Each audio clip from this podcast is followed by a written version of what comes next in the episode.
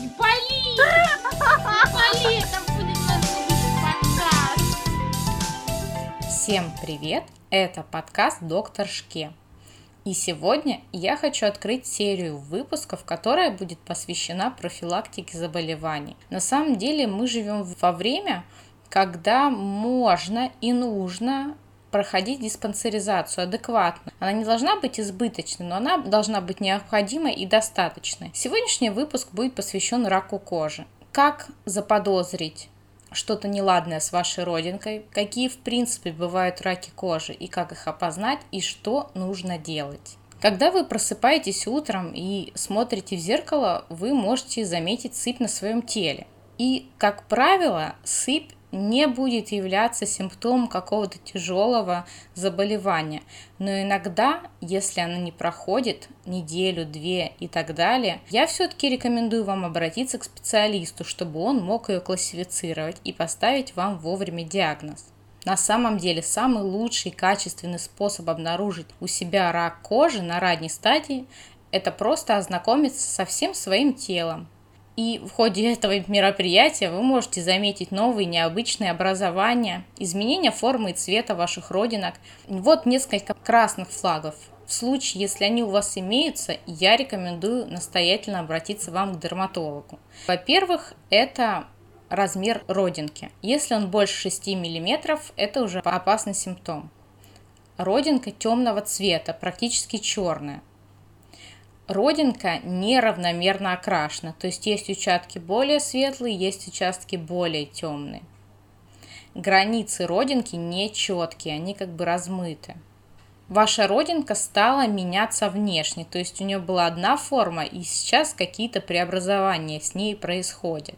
Все эти симптомы являются красными флагами, и даже если у вас в наличии только один симптом, все-таки пойдите и обратитесь к врачу. Скорее всего, вам придется данное образование удалить и затем отправить на гистологию. Почему? Потому что а, Основная опасность меланом в том, что они достаточно рано метастазируют. То есть родинка может быть очень маленькая, всего лишь 5 мм, а метастазы у вас уже могут быть в теле. Второе образование достаточно частое, но не такое опасное, как предыдущее, но все-таки требующее пристального внимания, это базальноклеточные карциномы. Обычно они возникают у людей в возрасте и обычно они возникают на лице, но могут быть и на груди.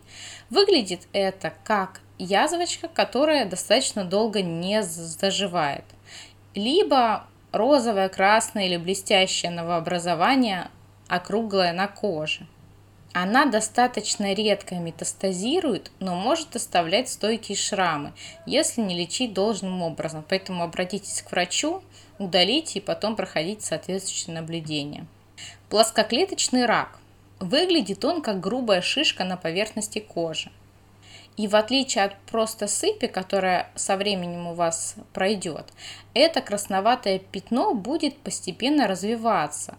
Поэтому, если у вас имеются какие-то такие образования, обязательно проконсультируйтесь с дерматологом. Карцинома из клеток Меркеля. Это редкая форма рака, но выглядит она как красные узелки или узелки цвета кожи, которые образуются на теле. Обычно появляется на участках, которые подвергаются частому воздействию солнца. Актинический кератоз выглядит как темные или телесные пятна, появляющиеся на вашем лице, шее, волосистой части головы. Также они появляются на участках, которые часто подвергаются солнечному воздействию. Обычно актинический кератоз беспокоит людей старше 40 лет. Небольшой процент данного заболевания может перерасти в рак кожи. Актинический хелит – это язвы шишки на нижней губе.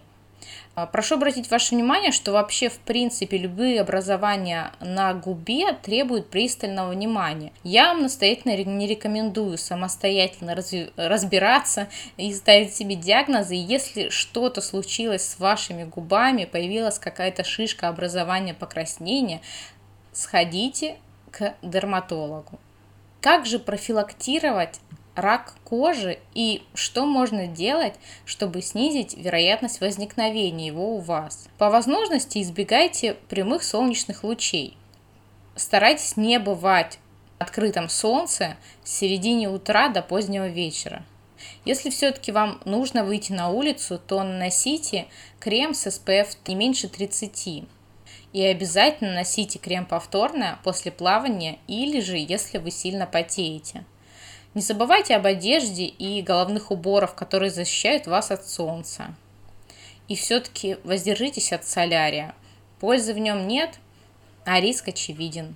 Если вдруг вы подозреваете у себя какое-то кожное заболевание, настоятельно советую вам не медлить с этим, а быстрее обратиться к дерматологу. Почему? Потому что зачастую эти опухоли очень рано и очень быстро метастазируют, и в дальнейшем они могут осложнить вашу жизнь достаточно серьезно. Но чем раньше диагностирован рак, тем больше шансов его вылечить. Будьте бдительны и помните, что знание – это сила.